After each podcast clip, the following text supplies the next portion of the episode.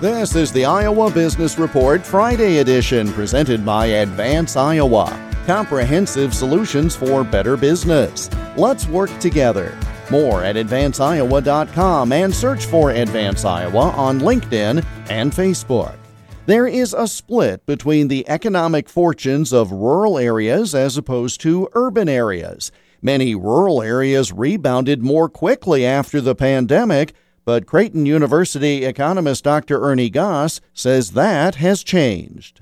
You know, Jeff, what's happened is with COVID 19, this really, really put small businesses on rural Main Street. Not, not as much of the farmer, but the rural Main Street businesses. That would be the dry cleaners, the bars, the hotels and motels and restaurants.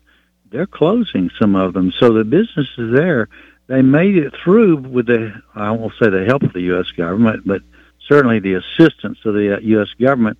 Now they're facing up to it. We're not there. So that's the problem right now. In other words, PPP, Paycheck Protection Program, that helps some of the businesses, but now that help has run out. Now they're looking at difficulty finding and hiring workers, the shortage of workers. At the same time, your business is not that great anyway. You know, Jeff, in our survey of bank CEOs, almost 100% said we're either in a recession or we're going to be in a recession in 2023.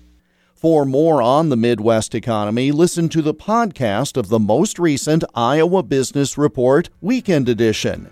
Go to the radio program section of totallyiowa.com.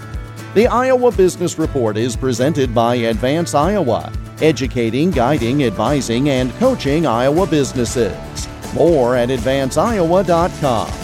I'm Jeff Stein for the Iowa Business Report.